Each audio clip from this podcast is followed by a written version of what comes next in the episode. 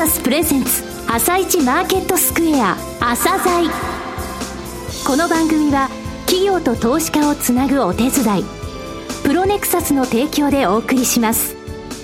皆さんおはようございます。アシスタントの玉木葵です。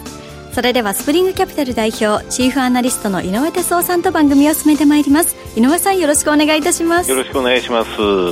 今日も楽しみなゲストをお招きしています今日ご紹介するのは証券コード8985ジャパンホテルリート投資法人です。はい、えー、ホテルのリートとしてですね、はい、日本最大ですね、えー、アジアで見ても実は最大なんですよ、はい、でホテルっていうのはアセットで見たときにオペレーショナルアセット、えー、これどういうことかって見ますと、はい、オペレーションでですね収益が変わるってことなんですよ。それが魅力なんですね、じっくりとお聞きください。はい。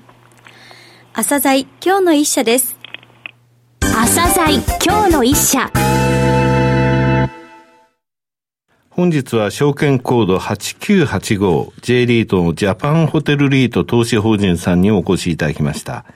お話しいただきますのは、ジャパンホテルリートアドバイザーズ株式会社、代表取締役社長の古川久さんです。本日はよろしくお願いします。よろしくお願いします。えー、日本最大の規模を誇るホテルリートですね。えー、リスナーの方にまずはですね、ジャパンホテルリートとはどういうリートなのか、えー、ご説明ください。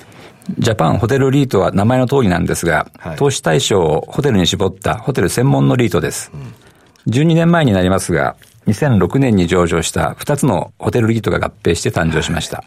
2013年までは日本で唯一のホテルリートでしたので、はい、ホテルリートの老舗と言えるかと思います。はい、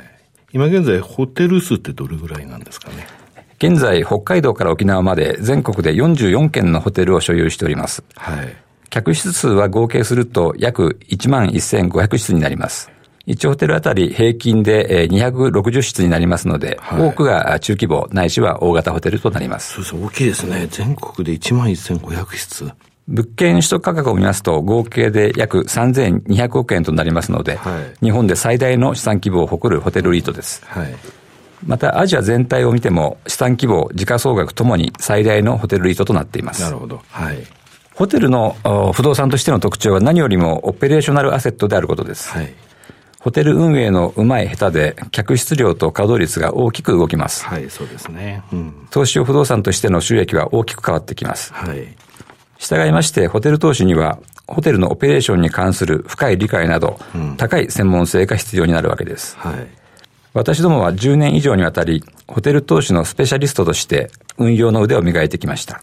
豊富な経験と実績に基づく高い信用力が今日までの成長につながったと考えております。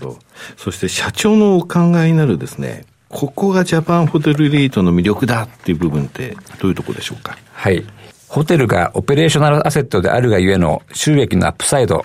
これがジャパンホテルリートの魅力だと思っております。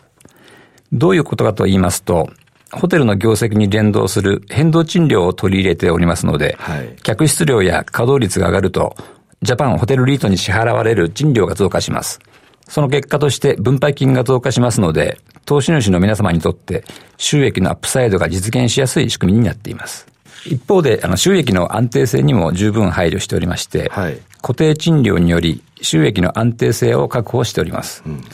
固定賃料と変動賃料をバランスさせ、安定性を確保した上で、アップサイドが追求できる仕組みにしております。これあの、比率みたいなものってあります？はい。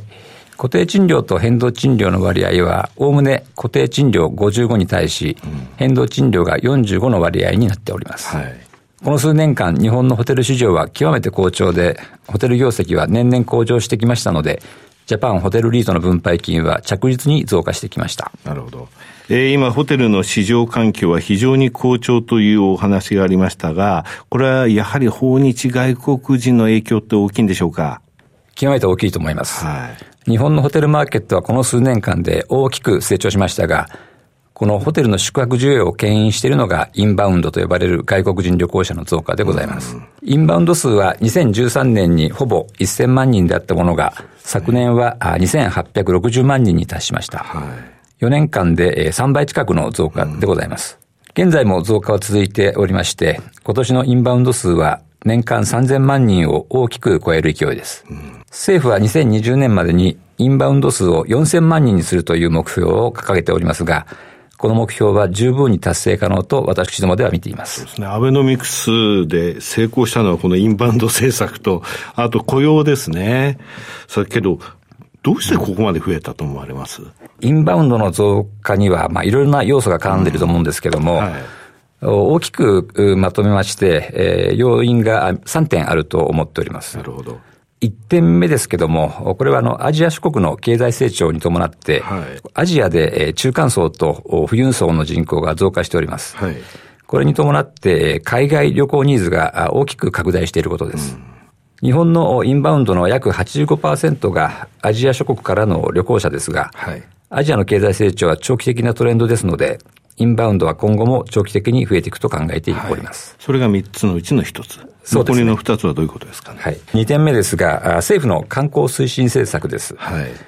先ほどのアベノミクスで観光産業が成長産業と位置づけられて以来、さまざまな観光推進政策が実施されております。中でもビザの発給要件の緩和政策は大きな成果を上げています。ね、はい。また、あの、空港の設備拡充や海外 LCC の誘致など、国際線の運航数を増やすという政策も、インバウンド増加に大きく寄与していると思っております。はい、最後の3点目というのはどういうことですか、はい。情報通信技術の発達です。うん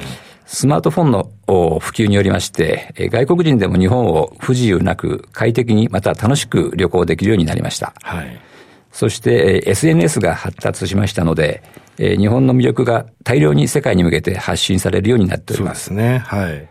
日本を訪れた外国人が写真や体験談を SNS で発信しておりますので、積極的に日本を PR してくれているという状況です。でまた、あの、日本政府も海外に向けた PR 情報の発信に力を入れておりますので、日本に関する情報の拡散と、このインバウンドの増加が相互に影響し合う好循環が起きていると考えております。アジア以外の国々からのインバウンド増加については、この3点目の要因が非常に大きいと思います。はいで、まあ、以上の要因が影響し合って、インバウンドが劇的に増えているわけですが、重要な点は、これらが、いずれも中長期的なトレンドであるため、インバウンドもまた中長期に増加すると考えられることでございます。はい、このように需要が増える一方で、インバウンドを狙ったホテル開発が行われており、ホテルの新規供給も増えております。新規供給が多いのは東京や大阪、京都などですが、はい、あこれらの地域では特に価格帯の低いセグメントで需給が緩み、はい、業績に影響が出ているホテルもあります。なるほどね。やはりホテルリートですが、非常に分析されてますね。はい。はい、えー、先ほど44のホテル、そして客室数は1万1500というふうに言われましたが、具体的にですね、実際のポートフォリオを教えていただけますか？はい。あの、まず私どもの物件取得の基本方針ですけども、はい、レジャー宿泊需要の成長が期待できる地域で、えー、競争力の高いホテルを取得するということでございます。うん、この方針に基づいて、えー、物件を取得してきましたが、主要なホテルマーケットにおいて地域分散の効いたクオリティの高いポートフォリオが構築できたと自負しております。ホテルのブランドに関しては、インバウンド需要の取り込みを狙い、インターナショナルブランドのホテルを積極的に取得しています。はいその結果、ポートフォリオの約半分がシェラトン、ヒルトン、マリオット、あるいはメルキュール、イビスといったインターナショナルブランドになっています。メルキュール、イビスってこれフランスでしたっけ？そうですね。パリを本拠にグローバルに事業展開するアコーホテルズというホテル運営会社のブランドでございます。ホテルの新規供給により需給が緩んでいる地域があるとお伝えしましたが、ジャパンホテルリートが所有するホテルにおいても、東京、大阪、京都のホテルは昨年以降成長が鈍化しています。一方で、えー、札幌、広島、福岡など、地方の主要マーケットのホテルは業績の向上が続いております。はい、まあ、全体としては成長を続けておりますので、ポートフォリオのクオリティの高さ、そして分散の効果が出ていると考えております。2回目、3回目日本に来たとかですね、こと需要とかですね、言われてますが、やはり地方元気ですか、今。そうですね。リピーターが増えることによって、はい、東京、大阪の大都市よりは、それ以外の地方に向かうという傾向が出てきたのが、おそらく2年ほど前からだと思います。さて、あの、分配金ですけれども、着実に増加してますが、そのために今までと取られてきた戦略ですね、内部成長、外部成長、それぞれについてお話しください。はい。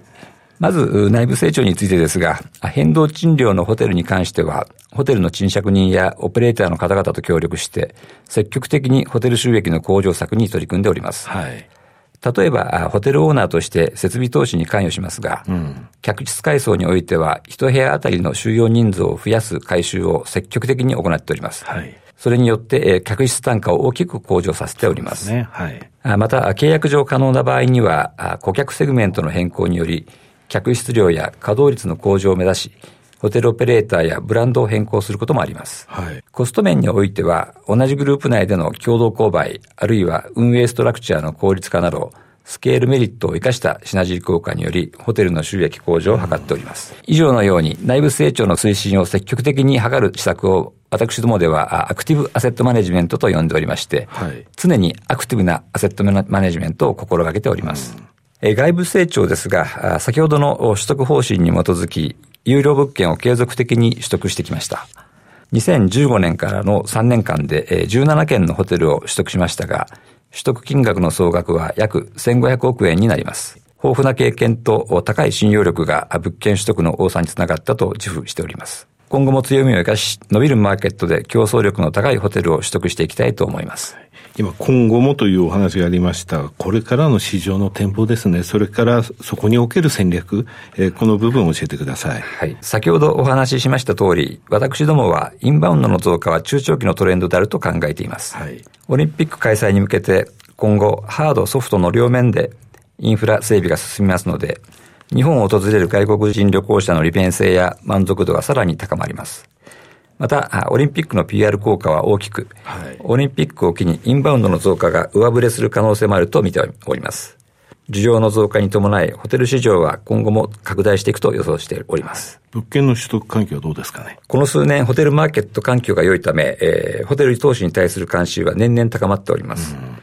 市場参加者も増えておりますので、ホテル物件の価格は上昇しています。そのような市場環境下、私どもが注力しているのが、競争が限定的になる大型で複雑な案件やノウハウによって潜在成長力を引き出せる物件の取得です。例えば、売り主の意向で従業員を雇用するホテル運営会社がホテル資産とともに売却されるケースでは、はい、限定された買い主候補の中から最終候補者が決まることが多いです。うん、私どもでは、兄弟会社であるホテル運営会社、うん、ホテルマネジメントジャパンと連携し、ジャパンホテルリートがホテル資産を取得、はい、ホテルマネジメントジャパンがホテル運営を引き継ぐという形で、うん、過去4年間に7件の大型ホテルを取得しております。なるほど。ホテル運営についても、そのホテル運営会社も引き取るということですかね。そうでございますね。そうですね。はい。うん、今後もこの連携アプローチは有効と考えておりまして、えー、私どもならではの投資機会を発掘できると考えております。また、日本のホテル市場は大きく魅力的な投資機会は十分にあると考えております。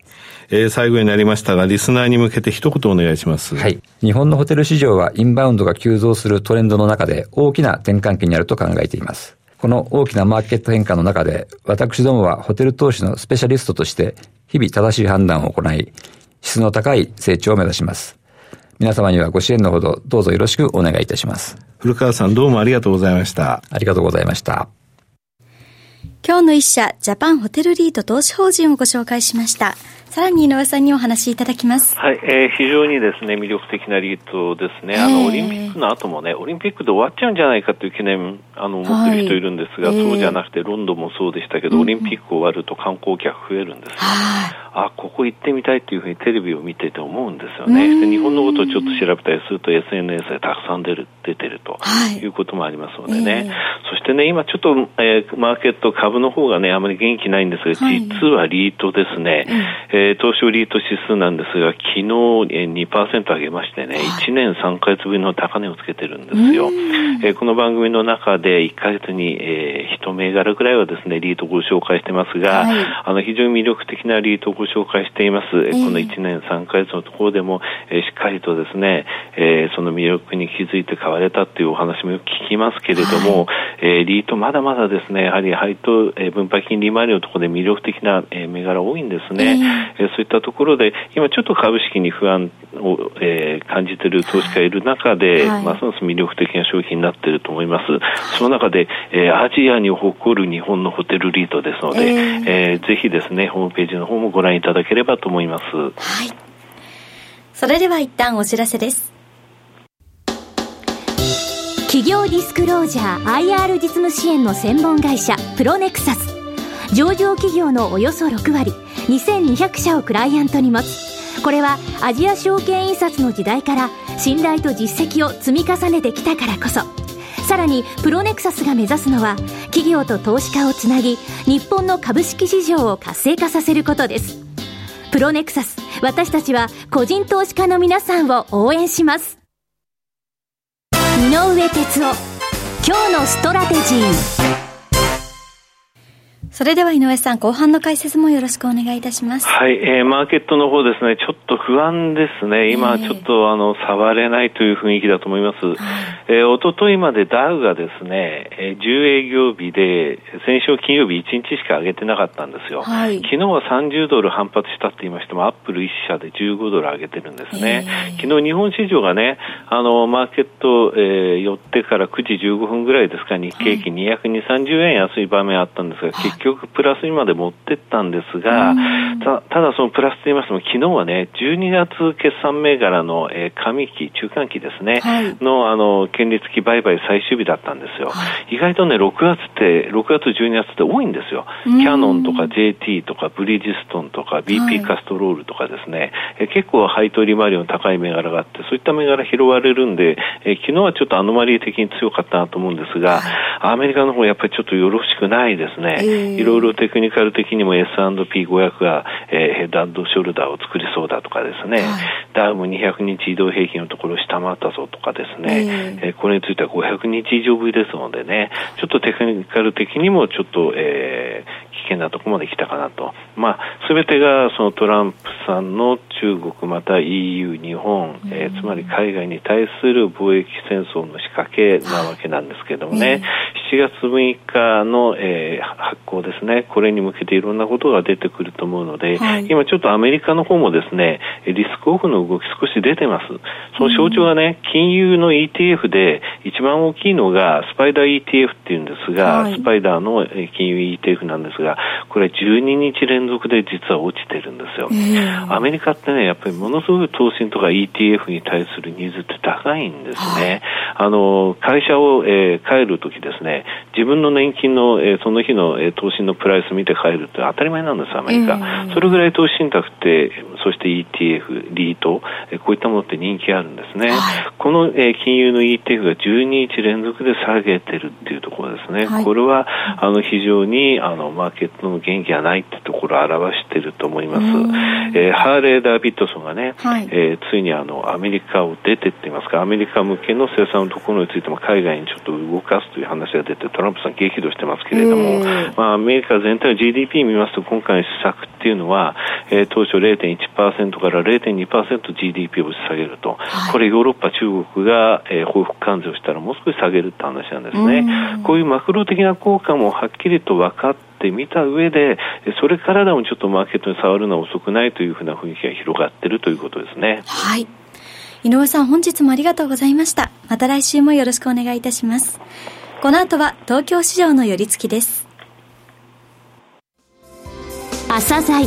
この番組は企業と投資家をつなぐお手伝いプロネクサスの提供でお送りしました。